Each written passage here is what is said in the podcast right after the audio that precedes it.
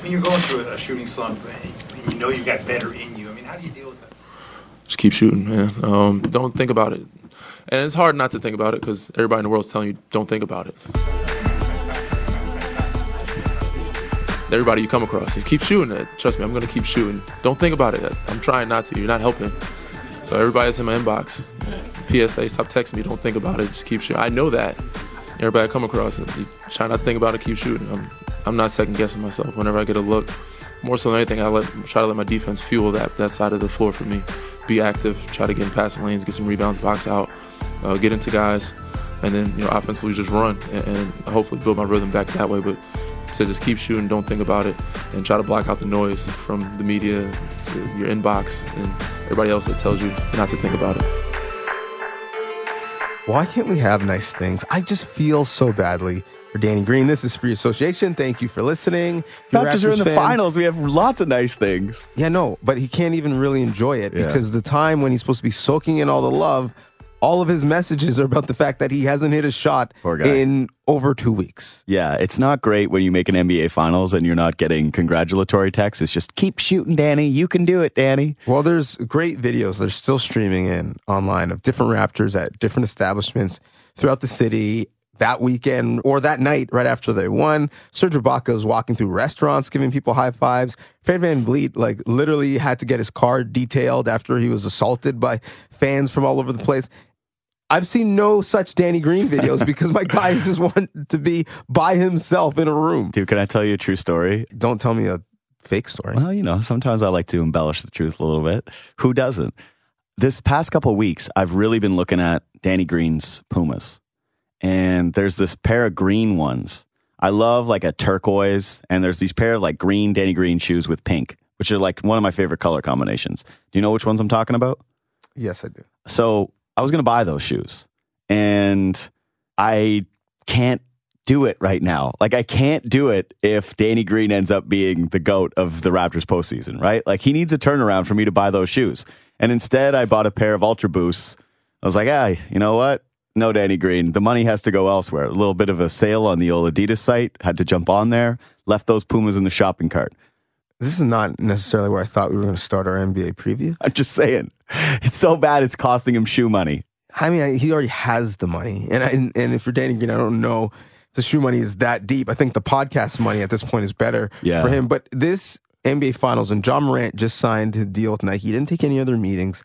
Over seventy percent of the league is with Nike, and obviously the league itself is with Nike. But this final specifically is a great testament to the fact that we're now in an era with the internet, with dot com, with the globalization of the game that you don't just have to be with a super big company. You could carve your own brand with someone else. Look at the big stars in this finals. Kawhi Leonard is with New Balance.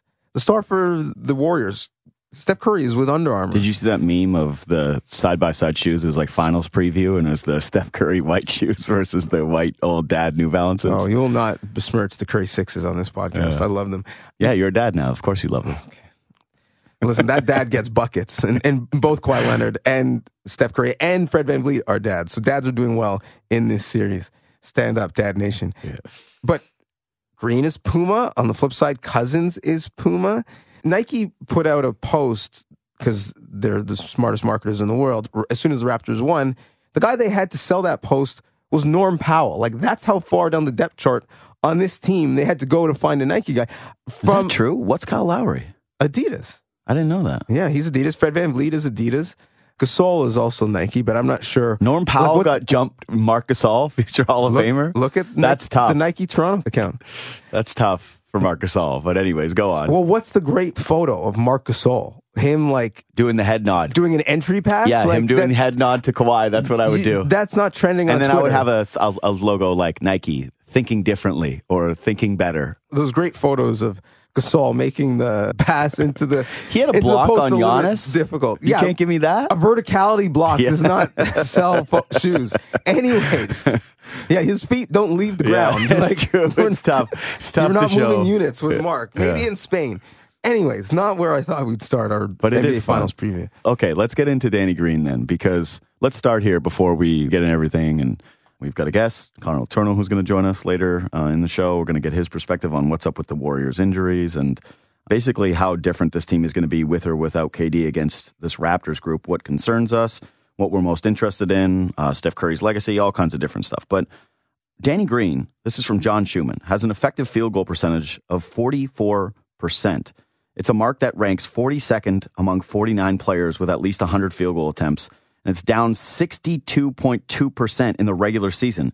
It's the biggest drop off among 81 players with at least 300 field goal attempts in the regular season and 50 in the playoffs. He's taken 75% of his shots from three point range, which is the highest rate amongst 84 players with at least 50 postseason field goal attempts. The guy is struggling. And I understand what he's saying there about, you know, he's going to keep shooting and he has to. What's your level of concern at this point? Because he is a proven finals player, he is a proven three point shooter, and it really does appear that a lot of this is mental and not so much physical. I think it's 100% mental. I mean, against Milwaukee, he shot 19%, 6 of 32 from the floor. He hasn't hit a three since May 20th. He's been 0 for 8. And yet, he started all of those games. I think Danny Green's value in this series is defense and specifically transition defense. But when you look at the wins the Raptors had against the Warriors, Danny Green was a big part of it. And a big part of it was his offense and his transition offense, mm-hmm. getting some easy points, getting out in the break and flaring to the three point line, giving Kyle Lowry an outlet to wet some transition threes. So you don't have to time and time again score in the half court against their set defense, which when they care is the best in the league. I think for them to win, everyone is asking the scenarios as I've done various radio hits promoting our coverage here on Sportsnet and promoting the series oh, what has to happen for the Raptors to win? And outside of I love that question. DeMarcus like Cousins thing. like coming back in, ruining their offensive flow, and Kevin Durant not coming back. One of the big things you'd put on that list is Danny Green finding his shot again because you were able to hold Milwaukee to under 100 points in mm-hmm. regulation in all but one game. It's not happening against Golden State. Well, the other part of this, though, too, is that Golden State gives up a ton of three point shots from above the break. They concede a lot of threes. They're actually very different from the Bucks, where you know they take away that corner three from you, or sort of they concede that corner three from you, and they just do a really decent job, but allow a lot of threes. I just think that Danny Green is going to have to have some part of this series that for the Raptors to have success against them just because of the the nature of how good they are that you are going to get into some more shootouts. You are of course always going to rely on his defense. His transition defense against the Warriors is going to be something that they they lean on. He is going to be able to match up, you know, on some possessions on Steph Curry, I would believe, some possessions on Klay Thompson and chasing him around. But I think that what you have to hope for with Danny Green is that it's similar with Fred VanVleet that he's a guy who has been here before and I don't mean have a kid. I mean like eventually he has to remember who he is. That he was a guy that was a beat behind Kawhi Leonard for a Finals MVP. That he does have this ridiculous percentage in the postseason, or uh, sorry, in the NBA Finals. I think it's one of the highest in all of NBA history. And he does have to keep letting him fly, and that there really isn't an alternative for this, and that Nick Nurse has to kind of treat it the same way. Start Danny Green, let him take those shots, let him try to get comfortable, and have the quick hook if you're just not seeing it. If you're seeing those kind of in and out threes, or sorry, not in and out threes, the ones that just aren't close for him. But ultimately, they got to keep leaning on that player. They can't move away from him. There's no better option. Even if OG Anunoby comes back in this series, I don't think there's a situation where you're thinking like, okay, like insert OG or insert Norm and have OG come off the bench. It's still got to be Danny Green. So House of Highlights reposted this video. It's one of my favorite NBA Finals videos. It's Spurs versus the Heat. Second quarter, LeBron at the line. Stop me if you know what I'm talking about. Kawhi Leonard checks in the game. LeBron looks at the scores table to see who's coming in, shakes his head, and swears mm-hmm. when he sees that Kawhi Leonard is coming into the game. But the actual audio on the clip is about the guy who's leaving the game for Kawhi Leonard, Danny Green. And the comment was Danny Green, who, despite the fact that they have Tony Parker and Manu Ginobili and Kawhi Leonard and Tim Duncan, Danny Green is leading the Spurs in scoring. People forget how wet his jumper was in the finals. He set a finals record for how prolific he was from three. He's a big time player, and they're going to need that guy if they are going to continue to play good basketball offensively. And if they're going to figure out a way to get four out of seven from the Warriors, I tell that story to lead us to our next question, or, or my next question, because you have a few. Who should guard Steph Curry? If I am Nick Nurse, Kawhi Leonard is seeing the lion's share of minutes against Steph Curry, something that the Spurs have done in the past. Earlier this year, well, the one game that Kawhi played against the Warriors, he guarded Kevin Durant, which was an amazing battle between the two of them. They went shot for shot and showed the entire world why they are going to be the two most coveted free agents this offseason. But Kevin Durant's not playing game one. Mm-hmm. And depending on who you listen to, he may not play at all in this series. I would have Kawhi Leonard guard Steph Curry, and I would have Pascal Siakam guard Draymond Green.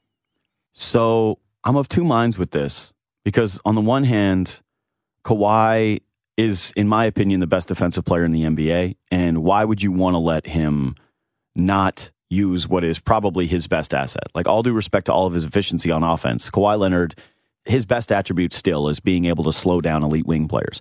And as long as Kevin Durant is not in this series, there is a question mark as to who he defends. Because I think KD jumps in this series, and immediately the answer is Kawhi's got to be on him.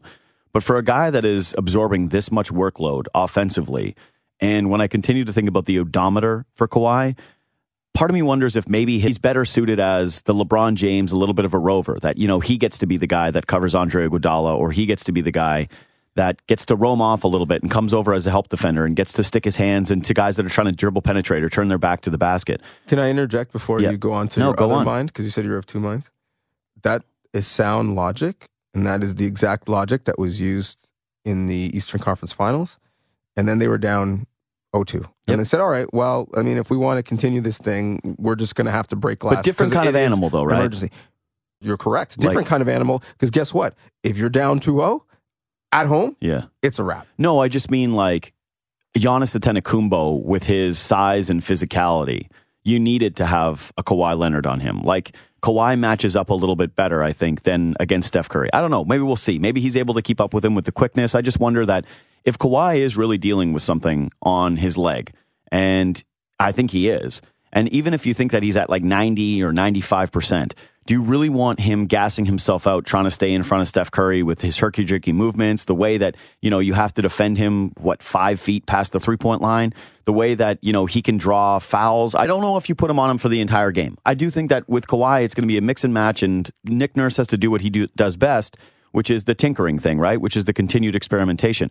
That being said, yeah, if Kawhi Leonard was to work on Steph Curry and you're getting that to your advantage, I mean, that makes it tough for the Warriors. And the one thing that the Raptors have going for them, and I think that continues to be their identity, is their defense. And it's like, can, if they can continue to get stops, if they continue to slow down Golden State in transition, if they can make things tough on Steph Curry, and there is no Kevin Durant, what does it look like when Klay Thompson is going up against Danny Green, who's a really good defender in his own right?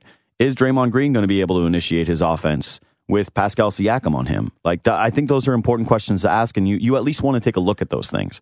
And I would put Kyle Lowry on Andre Iguodala to start.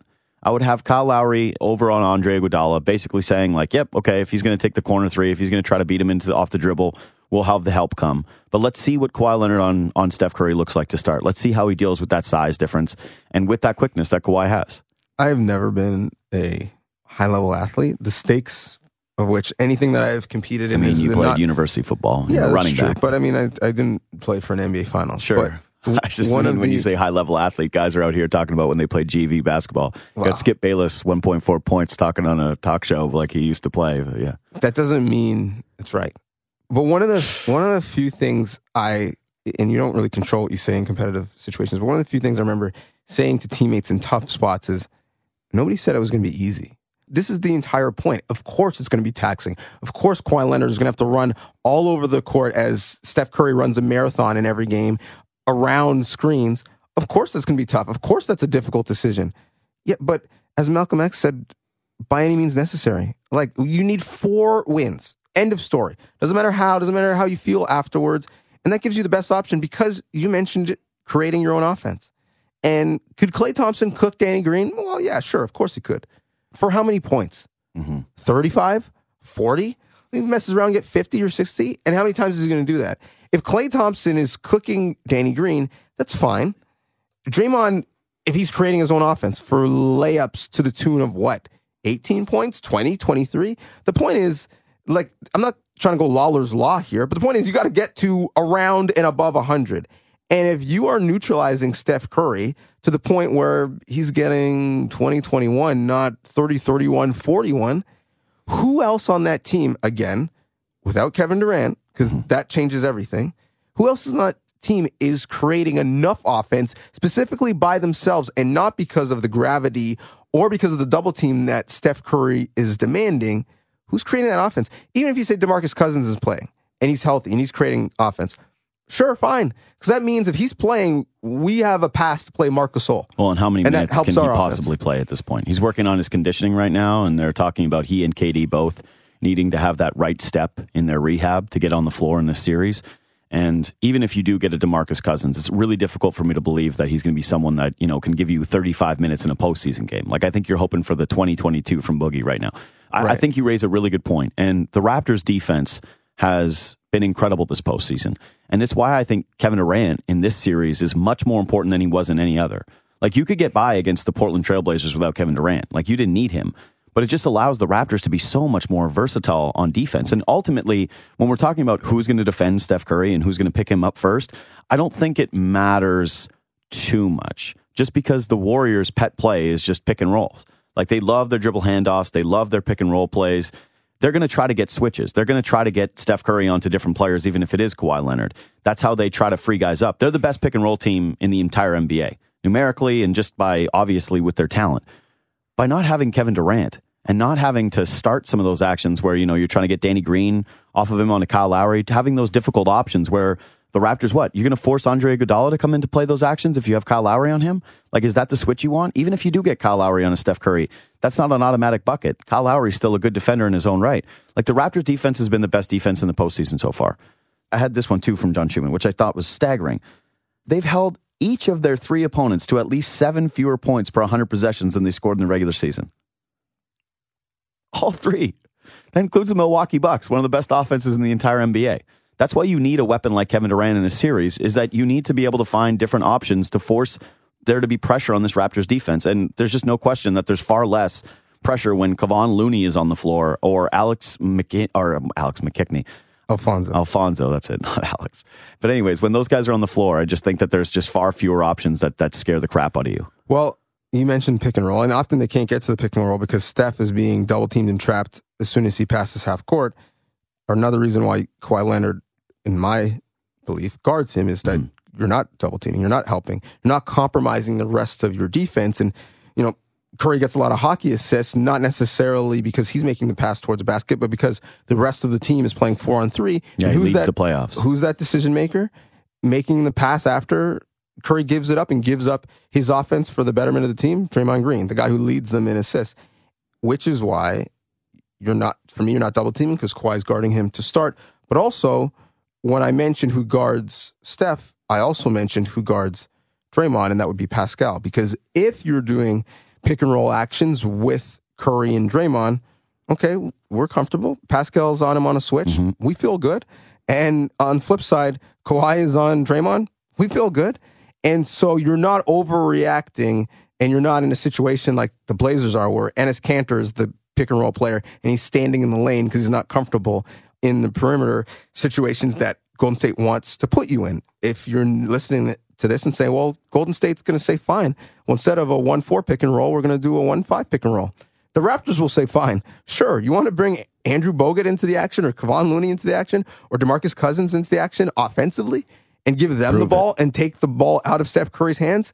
Win. Great. We're comfortable with that. We've just killed six, seven, eight, nine, ten seconds off of the shot clock, and someone who you don't want to have the ball to either shoot it or in some instances pass it has the ball. But this is why I think Danny Green is so important to the series. It's not just his offense. It's not just the fact that he needs to knock down those threes. Is that you would really like him to be on Klay Thompson for this exact purpose. Is that if you do have Siakam on Draymond, if you do have Kawhi guarding Steph Curry for large stretches, and then you have Danny Green on Klay Thompson, this is what happens when you don't have Kevin Durant. Is there's really no matchup where you can involve two of your best three players on the floor that really gives you a sizable advantage offensively. Like your best one is probably getting Steph Curry onto Pascal Siakam and forcing Siakam to, you know, play against a much quicker player. But even then, like that's no walk in the park for Steph Curry. Like that's not one of the matchups that he was used to getting in that Portland series. Like this is still three guys who have just a very high degree of switchability. And I think can do a good job defending out to the perimeter on any one of those Warriors players. This is why I'm looking forward to watching this series, rewatching it over and over again to see all of the intricate changes and rotations and switches uh, in bench usage between Steve Kerr and Nick Nurse. It's going to be a chess match for however long the series lasts, and for however long the series lasts. Here at Sportsnet, we've got you covered, and, and honestly, you've got us covered because the audiences that we saw in the Eastern Conference Finals, and they've been building all playoffs, crazy the series clinching game reached 6.8 million Canadians. And that was a game six. Imagine what it would have been for game seven. 5.3 million viewers at the height at 11, 10 p.m. when everything was going down. And over the course of the series, 8.4 million Canadians, which is a 77% increase from the previous conference finals that we saw in 2016. And let's be honest, we didn't really think the Raptors had a chance against LeBron. The numbers are crazy. And, and those numbers don't even include people who watched on Sportsnet Now. So make sure you get Sportsnet now. If it's just short package, seven ninety nine for the next seven days, or do that twice for the entire series, unless you think it's going to be over quick. Wraps in four. We've got you covered. You can rewatch all the games on demand, rewatch all of our coverage. Also on the radio, they're doing a great job. And games two, four, and six are on Sportsnet 590 The Fan and 680 News. One, three, five, and seven are on TV on Sportsnet, Sportsnet One, and Sportsnet Now. It's, it's going to be crazy to see the NBA Finals broadcast by a Canadian broadcaster. It's a really interesting point too about you know the streaming because I think that the NBA has proven to have a very large digital audience, and I do wonder what that true number would look like if we did start counting the streaming numbers in all of this. Because it, the point has been made already, but some of those hockey games that have done a little bit better of a number, and some of them that have done a worse number than that game in recent history, Stanley Cup games, they're on CBC. Like they're broadcast to every home in the country. This is on Sportsnet. Like this is a specialty channel. And you still see a number like that. It's kind of eye popping. And it goes back to that thing that I was talking about earlier, which is, you know, you wonder about the impact of this run to Canadian basketball in comparison to what Vince Carter and Steve Nash did for this country. And I think that there's a kind of a building case that this is kind of this is the biggest moment. This is the crowning jewel for Canadian basketball. As much as some people, for whatever reason, don't want to accept the Toronto Raptors as Canada's team, uh, the inferiority complex of certain markets. But yeah, I think it's it's massive.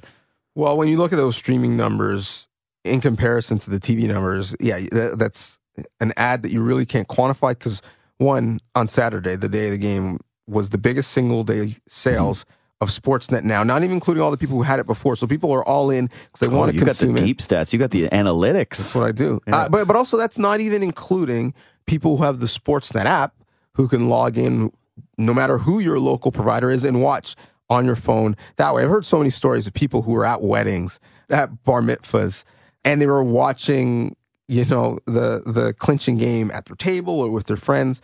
And we've got another two, two and a half weeks maybe of this. So it's going to be pretty cool to consume. Yeah. And you're going to be pretty cool to be part of the coverage. I know you're going to be down at uh, Media Day on Wednesday yep. doing your show. I'll be down there doing a live uh, digital show with Danielle Michaud and Faisal Khamisa and a cast of other Sportsnet characters, whoever we can wrangle to be there and hang out. I'm excited Great. for that. Yeah, and, and, honestly, the fact that we've had loyal associates um, kind of listening to this podcast for a long time, showing, you know, if we're being frank, our bosses and our bosses' bosses that there's an audience is a bigger reason why we're able to blow out this coverage the way we're about to. So, yes, always thank you to the associates. I want to get back into the defense here for a little bit, but the, the flip side of this, because the reason why I'm curious about what Kawhi Leonard has to do defensively and the kind of workload you want to give him is that the Warriors, in their own right, have a really, really spectacular defensive group.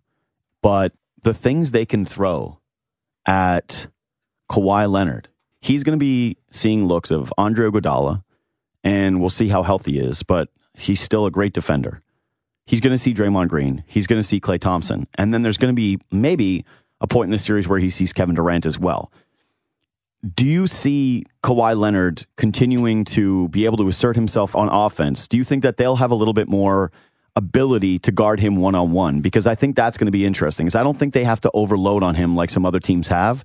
I think that they're going to be able to do a decent job of having those guys all switch on him and, and play him one on one it'll be a tall task. It'll be the best defense he's seen. That's including, you know, the Sixers giving him a healthy dose of Jimmy Butler, who he didn't really have too many issues with, and then giving him the athleticism that Ben Simmons showed him. I mean, he never really got much of Giannis in the Eastern Conference Finals. It was a heavy dose of Middleton and Brogdon, but I mean, when you're talking about Draymond Green and Klay Thompson and Iguodala, that's a step up. I think the thing that helps Kawhi is his ability to score in different areas. So you look at the looks that Golden State routinely gave James Harden, not just this year and the last couple years in the playoffs. It was a bit easy to defend. I don't want to say easy because Harden scored over 40 points for a month, but it's a bit easy to defend, especially when you're playing a guy every other day because he's virtually getting the ball at the same place. Mm-hmm. He's taking shots at the same point in the uh, shot clock. So what he's doing to you or trying to do to you as a defense is pretty rudimentary. Kawhi's a bit different. He can finish with both hands, which we've seen. His two biggest dunks have been with his left. It doesn't necessarily really matter because he can palm the ball so naturally. We've seen him get out in the fast break and finish and run the lanes. His three point shot continues to get better. His handle and his first step, I think, at this point are his greatest asset. And he's able to get to the rim and finish through contact. So when Kendrick Perkins is talking about the fact that he reminds you of Jordan, I think it's in the plethora of ways that he can score. And he started the playoffs against the Magic cooking people in with his mid-range game and his back to the basket game in the mid-post turnaround fadeaways, pump fake, get you in the air, then going up and under he's going to see a lot of different looks and it's going to force him to go deep in his bag. But outside of Kevin Durant, he's the most accomplished, refined scorer that we've seen. What I find fascinating about this is that while the Warriors have a better cast of guys that are equipped to defend, I think Kawhi Leonard out to the perimeter than even we saw with Middleton and Brogdon, although those guys did about as good of a job as you could possibly see, is that what is lurking behind is not a Giannis Antetokounmpo. It's not a Joel Embiid. The paint is going to be more open against the Golden State Warriors. Like I, I can absolutely see Pascal Siakam having more buckets at the rim. I think that you're going to be able to see Marc Gasol assert himself at the rim a little bit more. A guy who's you know basically taking all of his shots or more than half of his shots. I think in the postseason so far from well, from it, three. It depends who the Kawhi. primary defender is. Because sure. the primary defender is not Draymond Green. They have Draymond Green at the rim, who despite his height, yep has a huge wingspan, has great timing, and at this point in his career gets the benefit of the doubt when it comes to calls, uh, totally blocking shots at the rim. I just mean that as good as Draymond Green is, he is not the shot blocking prowess that Joel Embiid or Giannis Antetokounmpo are. Like he is not as big of a deterrent. He is great. He is really, really good. But that's going to be again why Pascal Siakam, one of the most important things for the Raptors offense, and I think still going forward is his ability to at least be decent on those corner threes at least be respectable on those corner threes. Don't let Draymond Green completely sag off of him, ignore him, and, and pack the paint and force Kawhi Leonard to go through that. I still think that this is going to come down to can the Raptors get their their best series offensively? Like, can they get everyone knocking down shots? Can they continue to get a red hot Fred VanVleet? Can they continue to get a confident Norm Powell? Can they continue to get uh, Serge Ibaka hitting those 18 footers? Because yes, the Raptors have are like they're pretty fearless when it comes to the mid range. Like that's the kind of an area that they embrace, whether it's Kawhi Leonard or Serge Ibaka. But I feel like they are going to have a little bit more confidence going to the basket than they did in those last two series. And I really am curious to see how Pascal Siakam does with this matchup because, yes, Draymond Green is an elite defender, and he'll probably relish the challenge of defending him a little bit further out and not just sagging off of Pascal. But can he assert himself more at the basket? Can the other Raptors do a better job at getting to the rim? And the other part is like the rebounding, right? So that those other teams, the Bucks and the Sixers, are the best rebounding teams in the NBA.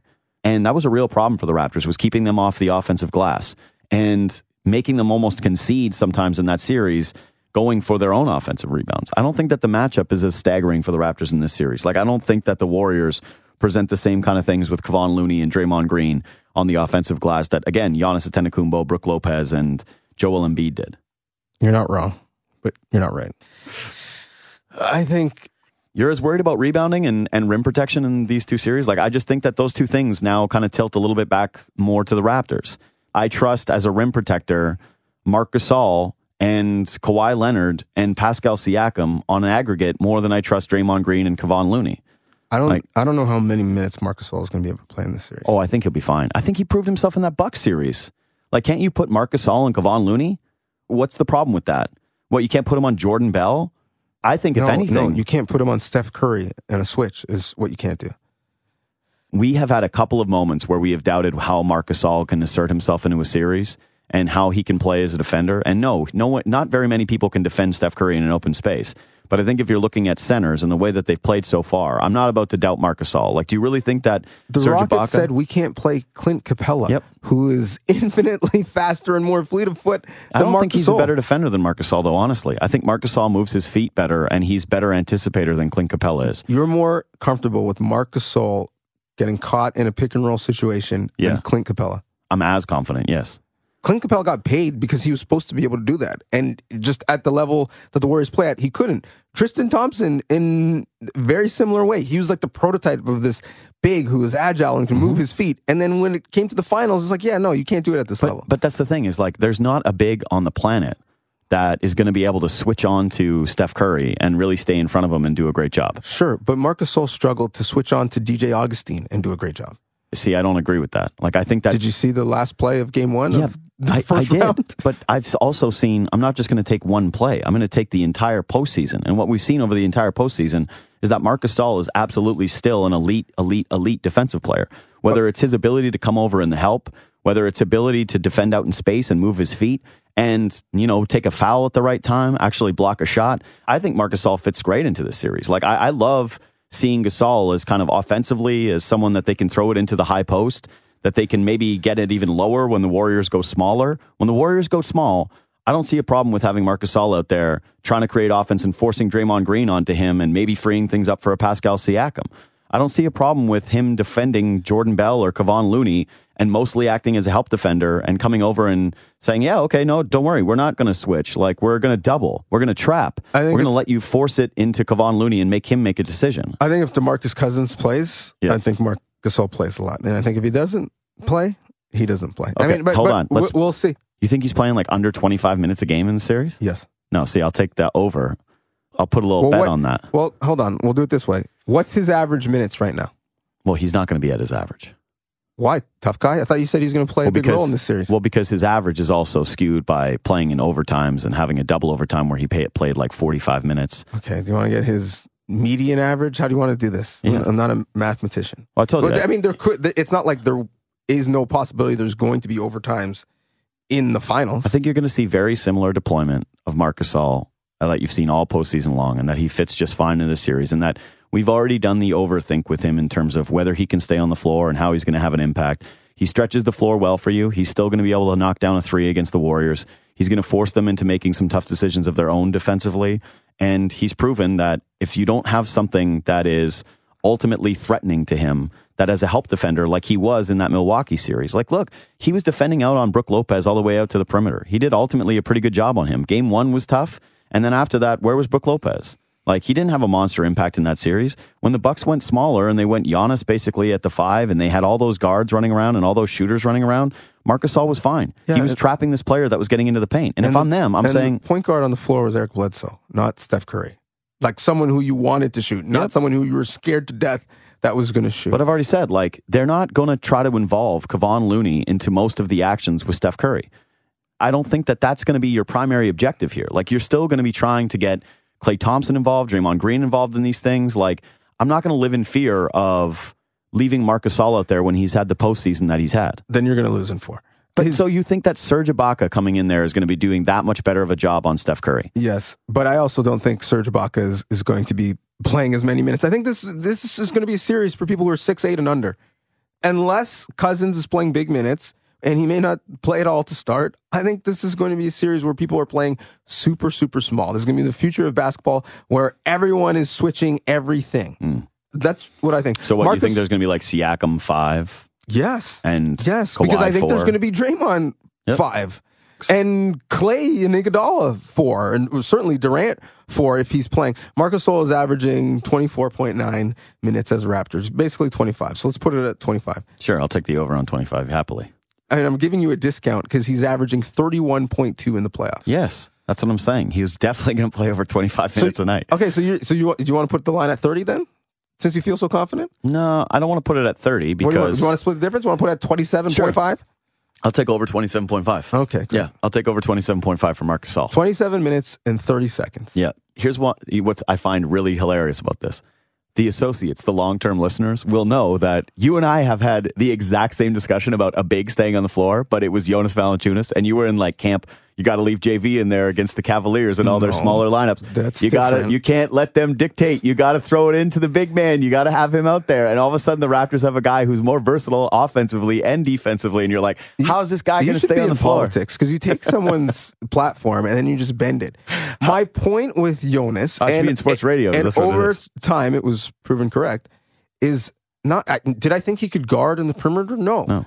It was on the flip side. If you're going to play small, he is a very talented offensive scorer from the right block. Punish that team. Put that small defender into foul trouble. Get in the bonus early. Like you don't just have to wave a white flag and let the other team decide what you do. Marcus Gasol had a layup and he threw it to the other side of the court. Yeah. Like his shots offensively now are solely from three point shot, three point land. He thinks he's Ryan Anderson or Channing Frye. No, that was what he was given in that series, though. He was given a layup and he threw it away. Yeah. He's not since he's become a Raptor, and I think to start it was to fit in, and then he mm-hmm. struggled a little bit, and now here we are. He's not looked for his offense in and around the basket. He just hasn't. He hasn't looked comfortable. And so if Marcus Gasol was three-time All-Star Marcus Gasol who's punishing people on the block, then I say sure. Put your forearm in Draymond's chest. But mm. that's not happening. He's floor spacer at this point. I think Marcus Gasol is capable of doing what you ask him to do. And so far in the postseason, the Raptors have asked him to shoot above the break threes, like with a really high volume. And that do- ultimately, but do not agree that even when he has the ball in the post, that he's, as looking, good as JV? No, that he's looking to pass, not looking to score. Sure, I think he is, but I still do think that he's a smart enough player to recognize that if the Warriors went really small and all of a sudden Draymond Green is on him, that that's going to open up passing opportunities for other people, and that the Raptors are going to have a mismatch somewhere else. That you are going to be able to find, you know, a diving to the basket Pascal Siakam or a diving to the basket Kawhi Leonard, and have them finish over someone that's smaller than them. Like so, I I think it comes with advantages and disadvantages. All I'm saying is, I think Marcus Gasol still fits in this series. Are there going to be some moments where you're like, oh my god, he got switched on to Steph, and Steph knocks a three down in his face or gets fouled by him? Of course, that's going to happen to any big man. I just think that Gasol has proven so far through the postseason that his versatility is still high. That he can still defend with the best of the bigs in the NBA, and that he's going to have a place in the NBA Finals based on his shooting, his playmaking, and his defense and his rebounding. Again, his rebounding is going to be needed in a series where the Raptors are going to probably have at least a closer advantage on the glass. Like they've been one of the worst rebounding teams in the entire postseason so far. They've been getting hemorrhaged by the Bucks and the Sixers, and to the point where you know the Raptors basically had to make it a point of, of emphasis where they said it's all about rebounding, it's all about cleaning up the defensive glass. It's not going to be that big of an issue against the Warriors. You're going to have more defensive rebounds. You're going to have more outlet passes from Marcus Gasol, and you're going to la- let the Raptors do one of their most efficient things, which is scoring in transition. Like there's all this talk of the Bucks, you can't let them get out in transition, and the Warriors, you can't let them get out in transition. Same goes for the Raptors. They're one of the most efficient uh, transition teams in the NBA. Game one is on Thursday. We will revisit this conversation We will. on Friday when Marcus Gasol plays 45 minutes and the Raptors lose by 31. Uh, we need to get to our guests. So before we go, I will concede the floor to you. Would you like to make a prediction? I'm going to say Raptors in seven. I'm a homer. I don't care. I think that home court advantage matters. It's a really interesting matchup because by net rating, the Warriors are the best road team in the playoffs, and the Raptors have been the second best home team behind only Milwaukee, who they just beat. And I think in a weird way, they kind of waxed because they beat them four straight. I think the Raptors are going to win this series if there's no Kevin Durant. I think if Kevin Durant comes back, the Warriors are going to win this series. Let's. How about that for a prediction? I got one more question before, to you for you before you go though. Give me your prediction, and then let me ask you a question. Kevin Durant does not play Raptors in five. Here's the thing: you've just made yourself into a Toronto Hall of Famer if that prediction comes through, because people are going to play that on different platforms. Listen, I have to leave this platform and go and Yeah. film that prediction. So I'm really putting putting it out there on Front Straight. If Kevin Durant does play, Warriors in five. okay, here's my quick question to you: because you are a Steph Curry guy, you are someone that's interviewed him. As you said, you wouldn't let me even make fun of Steph Curry's shoes because you love him so much. He's your favorite player, maybe ever. Is that fair? You, you shrug because Sure. you know it's true. Yeah, sure. What do you think a Finals MVP would mean to his legacy? Like, does he need it? Does he need this thing on the resume, or are we already basically accepting who he is and that, yeah, he would have had one if it's not for being next to Kevin Durant in a postseason? if you are a hot take artist and you're constantly juggling the Mount Rushmore of players and point guards, and you need him to win another Finals MVP, for his CV, for his resume, then I'm sure that that helps his legacy, right? The only point guard who has a better resume at this point than him is Magic Johnson. Mm-hmm. And the difference virtually is finals MVPs. Steph has regular season MVPs. He's been part of a dynasty. He's won championships. He's surpassed in that perspective the John Stocktons and Kevin Johnsons and Jason Kidds and Isiah Thomases of the world. Magic is the only other guy really to compare him to.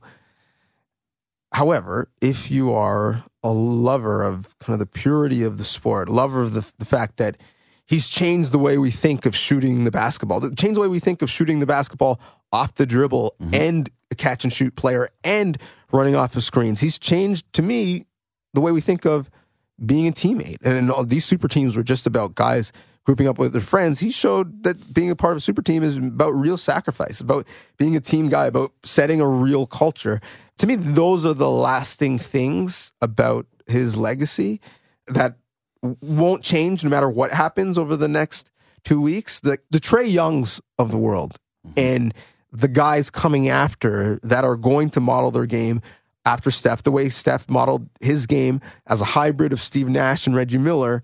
I think that's going to be his true legacy. I mean, how many people were, you know, saying when they signed up for the high school team, I want a 30 jersey?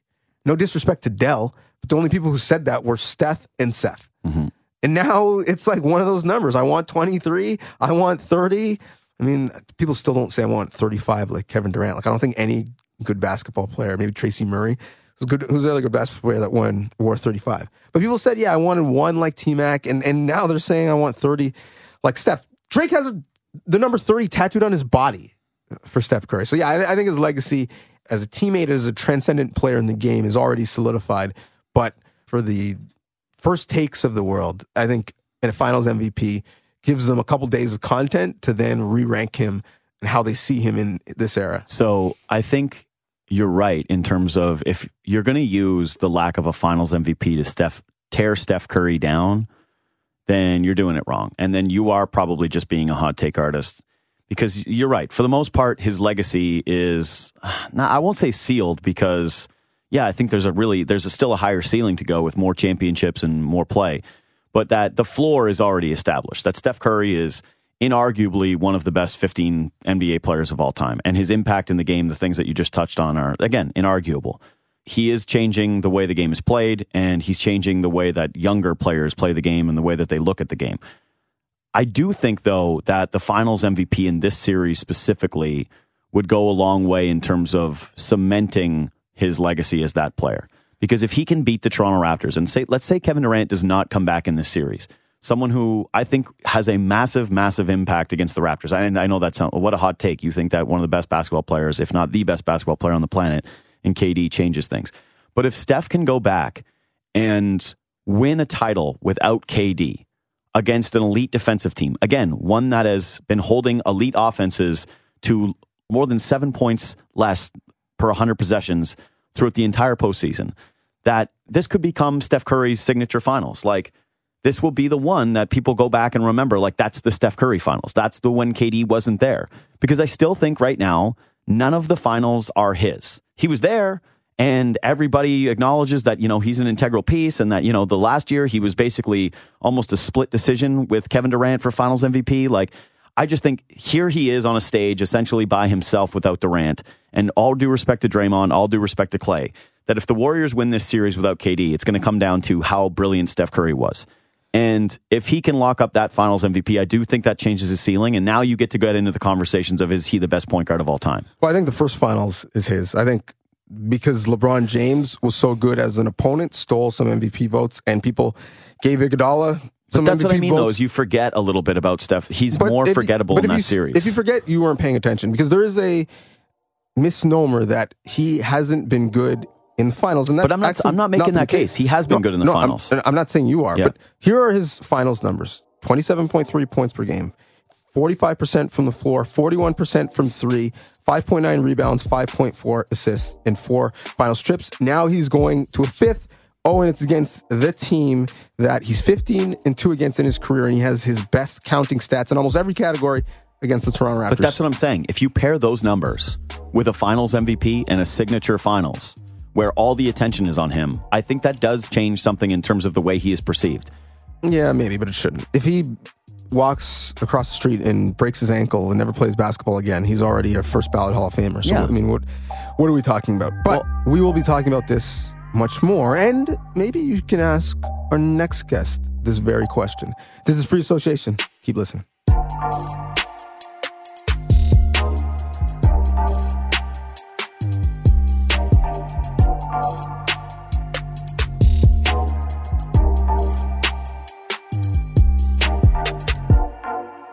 The Golden State Warriors are headed for their fifth NBA Finals appearance in a row. The Warriors completed a four game sweep of the Trailblazers in Portland, 119 117 in overtime. The final. The Warriors will meet the winner of the Milwaukee Bucks Toronto Raptors series, with the Bucks holding a two game to one lead in the Eastern Conference Finals. The Toronto Raptors are The Toronto Raptors captured their first Eastern Conference title for the first time in their 24 season history after knocking off the number one seed Milwaukee Bucks 100 to 94. It was their fourth win in a row after losing the first two games of the series in Milwaukee, and the fans celebrated singing "Oh Canada" in downtown Toronto.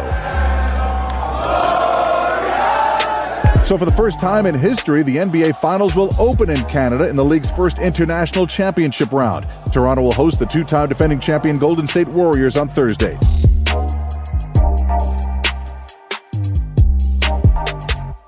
Now joining us on Free Association, Connor Letourneau from the San Francisco Chronicle. He's a Warriors beat writer. You can follow him at con underscore cron and cron spelt exactly like the stuff that we legalized up here not too long ago. Hey Connor, uh, you just flew in. How you doing, buddy?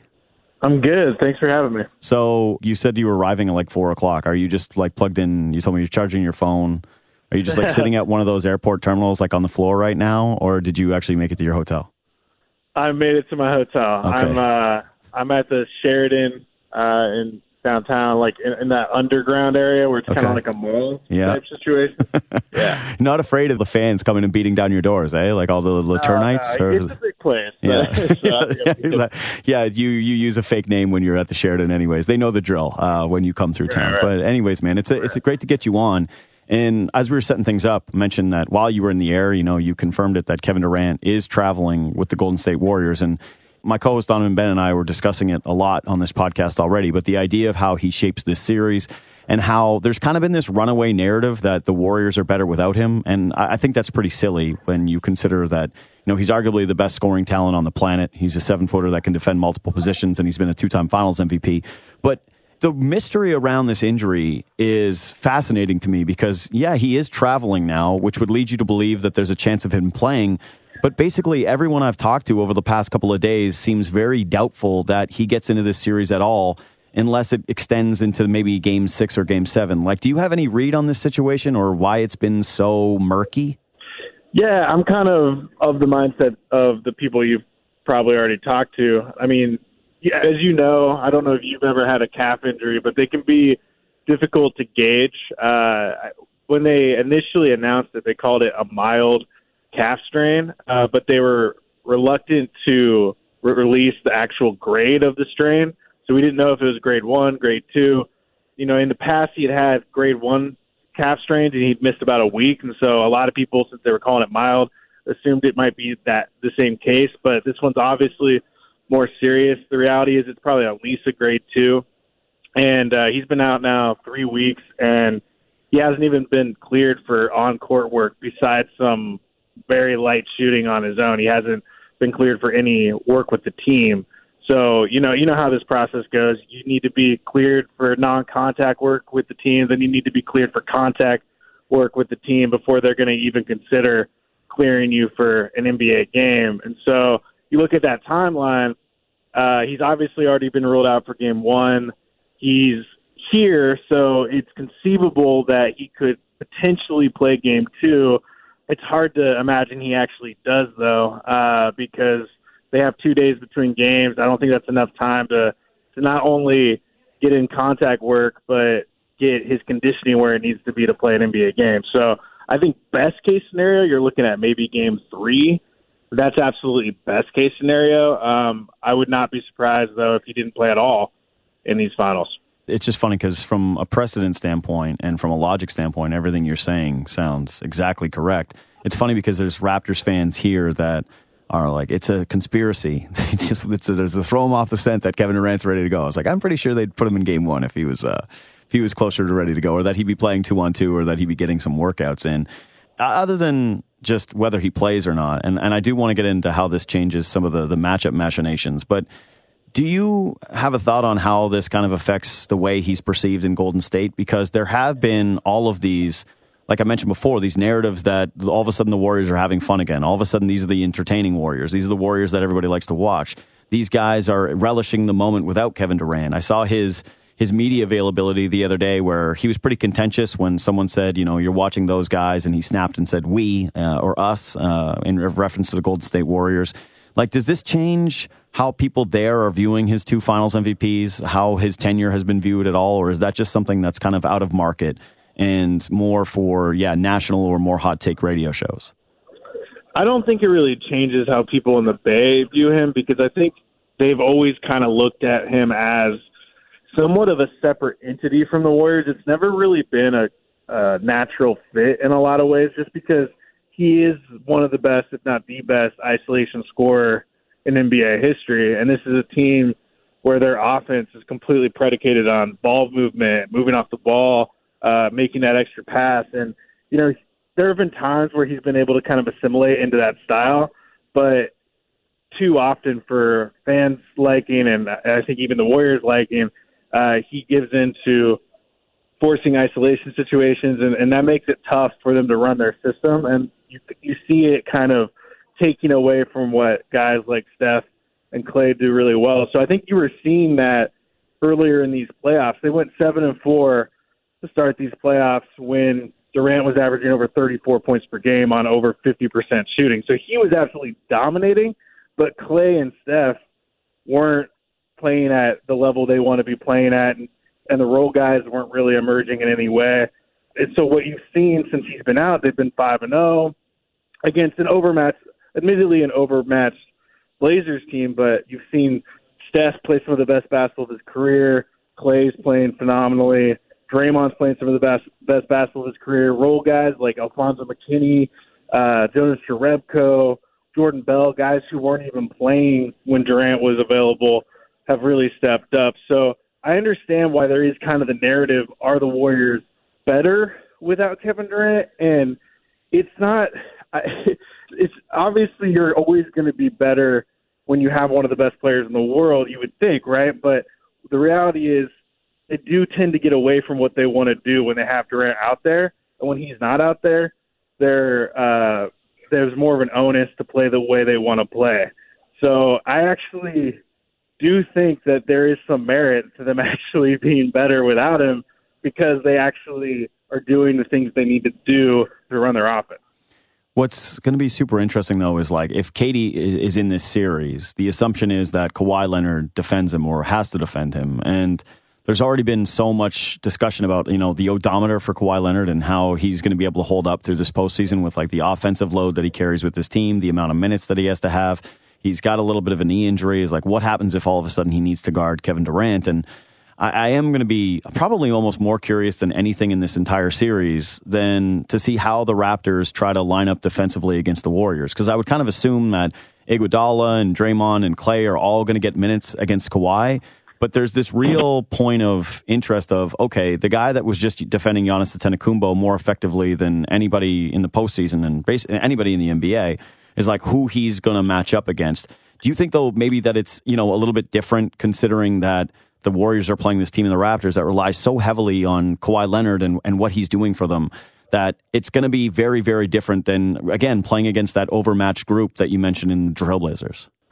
Yeah, I mean Kawhi was just absolutely phenomenal in the East Finals. I mean, I, I don't need to tell you, he that was one of the more impressive individual series I've ever seen from any player ever. He was just so special on both sides of the ball. And in my mind, for the Raptors to have a chance against the Warriors, even without Durant, he needs to play as well, if not better, than he did against Milwaukee. And that's asking a lot because, like you said, he shouldered such a big load. The biggest reason why I think the Warriors have an edge a massive edge, a decisive edge, I should say, over the Raptors even without Durant, is they have so many defensive options on Kawhi, and I don't think that the Raptors match up as well defensively with the Warriors. I don't think they have someone who can really stop Steph uh, or Klay when they get going. And obviously, that that would be a big benefit if they are able to have Durant for at least a couple games because it can kind of help ease the defensive burden on some of those other guys. He, he's just another body to throw out there. I think his back, and and he's also going to be testing Kawhi because you got to imagine Kawhi is going to be matched up with him defensively. So that's big. But I also think they like Klay Thompson. I think they like Andre. I think for stretches, Draymond can can handle Kawhi. None of those guys are going to stop Kawhi, but they're as good of options as any team has in this league. Yeah, I think that they do have an advantage in that they're they're not going to have to overload, or you're not going to see them deploy their guys the way that the Bucks did in that series, which was like throw everyone at Kawhi and force the other guys to beat you, or at least give them as many wide open looks. That I think that yeah, Klay Thompson, Draymond Green, Andre Iguodala, they will do better in isolation against Kawhi Leonard than even a Malcolm Brogdon did, who I thought played great in that series, but that's the other part of this, though, right? Is that you, you look at those guys and, and what they're going to be able to do to Kawhi. The inverse is, I think there's a lot of merit to what you're saying in that Kawhi made sense against Giannis Antetokounmpo, and then when you start to look at everybody else, it feels like Steph Curry will be able to take advantage of a defensive matchup against a guy like Kyle Lowry, or that you know how are you going to defend Klay? Is it going to be with Danny Green, who hasn't been able to knock down a shot? Like there's there are going to be some really interesting question marks as to how the Raptors handle this defensively. The one good thing they do though is switch out on so many different positions and have that kind of similar fact of the Warriors where they just have multiple bodies that can defend out to the perimeter. And it's something else we were kind of debating earlier, which is like, do you think that this ends up just being like a smaller series? That the Warriors, if they don't have Kevin Durant, or even if Boogie Cousins does get into this, like you mentioned it uh, on one of your pieces in the Chronicle, that you know he's still working on getting his conditioning back, right? that it's I, can't imagine Boogie Cousins is playing you know 30 minutes in these games, 35 minutes in these games. That ultimately this series is going to be decided by who has the better small ball lineup. I agree with that. I think Toronto needs to go small against the Warriors. Uh, I'm very curious to see what Nick Nurse does. I'm sure he he has some ideas. I'm sure this is something he's probably been thinking about for months in the back of his mind, knowing that if they got through the East, they'd almost definitely be facing the Warriors. So I think he's probably got some ideas, but that to me is the only way you can really handle the Warriors is you have to match that small ball lineup, which I'm sure they're going to lean on. Uh, as you mentioned, DeMarcus, even if he's available, he's only going to play spot minutes. I saw him scrimmaging yesterday. I, I tweeted out a video of him scrimmaging. He does not look good. His conditioning isn't even close to where it needs to be. So if he plays, it's not going to be big minutes. And kind of to go back a little bit to what we were talking about in terms of defensive matchups. Part of the reason why I think the Warriors match up so well against the Raptors is that it's not just about Kawhi. I think Kawhi is going to need a little bit of help, and the Warriors know how to stop a guy like Kyle Lowry. I think Kyle Lowry, in, in a lot of ways, is very similar to Chris Paul, who the Warriors shut down in the second round, and they know exactly what to do against that type of point guard. Uh, and then Pascal Siakam, he's going to see a ton of Draymond, which is going to be quite the daunting test for him. So I see it being a situation where the Warriors shut down those complementary guys, and that puts even more pressure on Kawhi. And Kawhi's already having to deal with Andre Iguodala and Klay Thompson and potentially Durant. I mean, that's just so much to ask for from Kawhi. Well, especially since Toronto has leaned pretty heavily on Marc Gasol through this postseason, and if it does become a situation where he's too big to stay on the floor, that's why I don't know. If you, I think if you're a Raptors fan, you're kind of welcoming these Boogie Cousins minutes because it allows you to play Gasol. And you probably have a center matchup against uh, a, hobbled Boogie Cousins or a not at 100% Boogie Cousins that you have the advantage of. And it, it just allows Toronto to kind of go to one of the lineups I think they're more comfortable with. If they lose Gasol, I still think that a lot of those lineups are not so proven. And he's been so integral to them in terms of what they do on offense and getting ball movement and, and spreading things out by kind of offering a little bit of shooting and giving them some cohesiveness on that end. And they finally have a little bit of continuity on offense. And now all of a sudden, yeah, there's a potential, anyways, that, that Marc Gasol does come off the floor. I'm optimistic that he does stay on and that the Raptors do roll with him and show him some confidence based on the way he's defended. But yeah, it's tricky. The one thing I am really curious about in terms of how the Raptors match up with their offense is going to be Siakam because Draymond is a problem for him, but what the Bucks and the Sixers did against him was throw a big size advantage on him and putting Joel Embiid around the cup and putting Giannis around the basket and kind of taking away those layups or him getting into the paint and being able to finish over smaller guys. And a big thing in this series, I think, is going to be whether Siakam can kind of get more to his spots against Draymond Green and finish over him in the paint. But I, I guess that you don't feel like that's going to be a major factor for the Raptors in the series, that Draymond will do a better job of keeping him away. Yeah, I think he can handle Siakam because in a lot of ways they're very similar players, and Draymond is uh, kind of a basketball savant, and I think he understands exactly what Siakam wants to do, and he's going to be able to kind of close off a lot of those spots. Uh, Steve Kerr actually called Siakam a young Draymond the other day, which I thought was an interesting comparison. I actually think Siakam's a little bit better offensively, but uh, I understood what he was getting at when he said that. And to be completely honest with you, I think if you gave Steve Kerr true serum, he would never say this, but I think if he was being totally candid, he almost wishes that he would probably almost wish that Cousins wasn't close to being able to come back because it kind of puts Steve in a little bit of an awkward position where obviously DeMarcus wants to play, never played in the playoffs until this year, only got to play a game and a half or less than a game and a half before he got injured. But he just does not. I don't think he matches up particularly well with Toronto, and he's not physically where he needs to be. And so, in a perfect world, I think I think that uh, Steve would actually rather have Kevon Looney eating up all those minutes. Kevon's been a really nice, steadying presence for them all season, and I, I think he feels more comfortable playing him against a Marcus or a Siakam than than Cousins. I gotta say that's actually been a little frustrating is how good Kevon Looney has been because the Warriors' depth is getting tested, and you mentioned that like one of the byproducts of having no Kevin Durant and having no DeMarcus Cousins is like some of these depth players have sh- have shown up, right? Like Cook had a good game. Fonzo McKinnie, the former Raptors 905 guy, eh, has has had some contributions, and yeah, now Looney's playing well, and you're like, okay, that was supposed to be the one thing that Jordan was going to get exposed here. Yeah. And that one came out of nowhere. He was completely in the doghouse, and he was really solid in Game Six against Houston, and then had some really nice moments against the Blazers. He'll be getting meaningful minutes in this series, which I never would have predicted a couple weeks ago. What's up with Andre Iguodala though too? Because you know he misses the closing game, and you know he's talking a lot, I guess, to you guys about how he's older and kind of maybe hinting at retirement a little bit.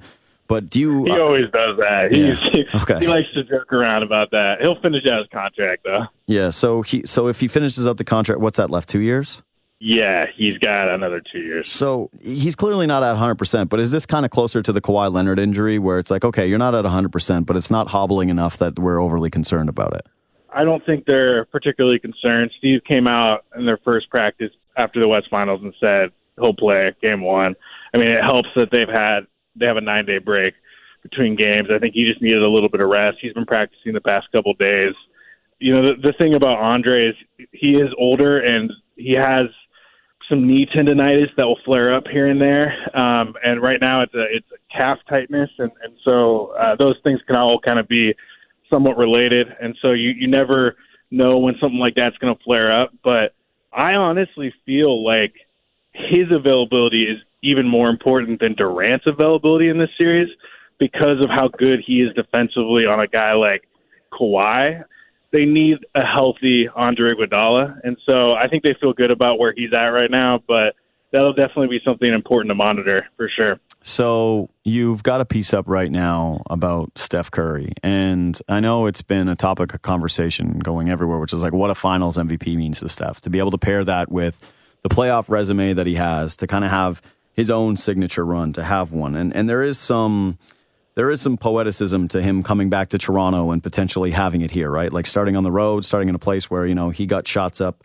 uh, when his father played for the Toronto Raptors, him having his wife who's from Canada, that this is a, a spot for Steph Curry to kind of, yeah, I, I think it, truly have his signature finals, even though this one won't be against LeBron or maybe carry as much of the, uh, the gravitas going into it. But how do you see this playing out for Steph in terms of him locking down a finals MVP or what that actually means to his legacy? It feels like his floor is already there, but there is something to adding this to the shelf, no? Oh, yeah. It's really the only thing on his resume that he doesn't have right now. I mean, you look at you look at what he's accomplished. He's accomplished everything in this sport other than a Finals MVP. He's a two-time NBA MVP, several-time champion. Uh, he's done it all except for that Finals MVP. A lot of people felt like he should have won Finals MVP last year. It was really close between him and Durant, uh, but Durant ended up getting the edge. I think justifiably. But now with Durant expected to miss some time, potentially miss the entire series, Steph is very well positioned to win that, assuming the Warriors win the win the title. He's obviously been playing the best basketball of his career. Dude averaged 36 points per game in the West Finals, um, shooting a great clip. I mean, that's the most points per game in a in a series sweep in playoff history. So uh, he's in as good of a spot as he's been. And what you've seen is kind of what I talked about earlier, where with Durant out, it's kind of emboldened him to do the Steph Curry things that we're used to seeing the 30 foot jumpers, the dazzling dri- dribbling displays, the scoop shots. He is just playing even more confident because he doesn't have to worry about ceding to Durant. So I think it'd be pretty cool for him to show out in Toronto where, you know, his wife is from Markham. You know, this, yeah, I'm sure you're familiar with Markham. Mm-hmm. Uh, and he, uh, he spent two years here in middle school when his dad was with the Raptors. So, he still has uh, some really fond memories of the city. He was saying that he can't wait to get some Maynards, you know, that candy. Yeah. Uh, he That's always- not in the he always- States. no, I had Oh. never even heard of it um, until he Oh, mentioned yeah, it. you got to get some Maynards, buddy. This is a, if you like gummies, like that's all you got to get in on that. Uh, he loves it. He said it's he, he likes it even better than uh, Sour Patch Kids. So he said he only stocks up when he comes here. And he said that's one of his favorite things about coming back here. I love that because it's like, yeah, I'm sure it's really difficult for you, Steph Curry, multimillionaire, uh, to get whatever you want in the states. Like, you got to be here to get the Maynards. Like, you couldn't just get Yeah, truckloads I mean, of you it. know how it is. It's like Him saying that he's getting you know, Maynards is sending it to gotta, him forever. You gotta go do the Canadian things. I first thing I did when I got here was I went to Tim Hortons, Yeah. and uh, you know, you just it, it's not the same unless you're actually in the place. Yeah. Do you do like an Instagram post? You're like, hey, this is me. I'm in Canada. Here's what ins- I'm, I'm here. Got a cup of coffee. I got a Tim Hortons. Uh, I got to Yeah, grab a exactly. poutine. Yeah, I think that the power rankings for me, if you're like going to go into Canadian like delicacies or Canadian things that we get, is like you have to get a poutine. Like you just have to go somewhere and grab like a legitimate one. Don't go to like McDonald's and, and try to get it done. Go to like a even a Smoke's, uh, like a fast food place. Get a poutine. See what the rage is about because it's either hit or miss, and everyone either loves poutine or hates it. And then I would always just say like Lay's ketchup chips or all dressed chips, Ruffles. Like those are the first. That's like the the three things you got to hit. The Maynards I didn't know about until now. Maybe a coffee crisp. Mix that in. Maybe a coffee crisp or an Aero bar. Yeah, yeah. I'm trying to go to the Hockey Hall of Fame. I've never been. Yeah. so that's on my to do. Oh yeah, always fun. Can't can't go wrong at Hockey Hall of Fame. The only thing is, is that you're you know once you're in there for like 20 minutes, you're like, all right, that's enough. Like it's just like any Hall of Fame. It's not quite uh, baseballs. But uh, hey, man, we really enjoyed this, and I, I appreciate you taking the time. And uh, yeah, you down at uh, Media Day tomorrow? I'm assuming. Yeah, I will be there. We will uh, we will see you down there. Uh, thanks again for doing this, and again, everybody follow him at Con Cron. Uh, Connor, thanks again for doing this, man. This was great. Thank you. Appreciate it. It's funny because you know you talk to Donnovan Bennett. I, I spent all day talking to Donnovan Bennett, and you think about all the things the Raptors can do really well, and how the Raptors have played so incredibly well, and what they've got matchup wise, and you know how they can defend multiple positions, and yeah, the veterans that they've got, the shooting that they've been able to employ, the coaching that Nick Nurse does, and then yeah, you do get reminded a little bit talking to a guy who covers the Warriors about exactly what they have and how great Steph Curry is. You start looking at the numbers and Klay Thompson, how he's performed in the postseason, and that there is not really going to be any reprieve for Pascal Siakam. It's like, yeah, you made it through Joel Embiid and Giannis Antetokounmpo, and your reward is Draymond Green. Like, poor guy. He's the second option for the first time in his NBA career, and this is the gauntlet that he has to go through in order to get buckets at the rim. It's just, it's basically cruel. I am going to be down at Media Day on Wednesday. Some of you are going to be listening to this on the Wednesday. You don't really care. Uh, Donnovan Bennett will be there as well. We got tons of stuff. Check out Good Show. Uh, check out Free Association. Check out uh, everything that Donnovan Bennett is going to be doing through our digital studio. He'll be doing stuff with Danielle Michaud. As always, uh, we appreciate it so, so, so, so much when you leave reviews, you drop a five star, you hit the subscribe button, you tell a friend, you share it on Twitter, you share it on different social media platforms. It means the world to us. And uh, yeah, Raptors are going to be in a freaking NBA Finals. Like, just think about that for a second. Well, don't worry about Steph Curry and you know the, the crossovers and the scoop shots for a second. Don't worry about Klay Thompson running off screens and knocking down corner shots. Just like soak in that moment just a little while longer, while there's still all of this hope and all of this optimism. And like, who knows? Who freaking knows? All I know, Raptors right now, favored in Game One. take that one. Man, we got ourselves a series. Uh, enjoy it, associates. Uh, we'll talk soon after game one. This is JD Bunkis signing off on Free Association on Sportsnet.ca.